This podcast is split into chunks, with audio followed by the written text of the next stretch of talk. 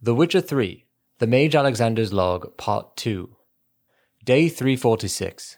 I never did like rats, not because of their obscene tails, but rather on account of their lively, disturbing intelligence. They're always listening when a man believes he is talking only to himself, and what's worse, they seem to understand. A few days ago, I caught myself talking to one of them, a particularly large black male with a torn off ear. At first, I was overcome by panic. Was this a first manifestation of the illness?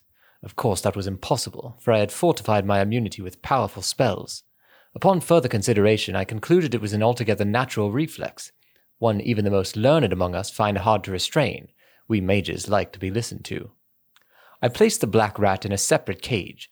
The time will come for it to play a part in the test. Meanwhile, it can keep me company. And observe.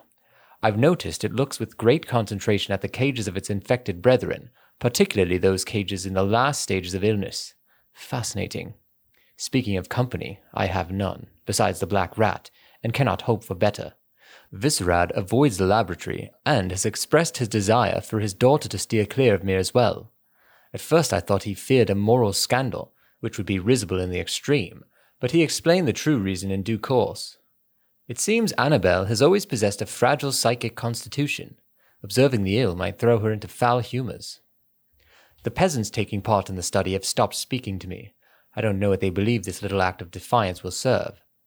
It does me no harm, they made for lousy conversation partners. There remains, of course, the woman, but as for her, I tried to limit my contact. Day 362. My black rat has died.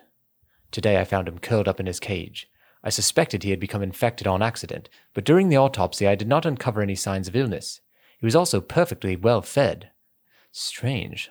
From a medical point of view, his death remains unexplained, something which, I must admit, irritates the scholar in me.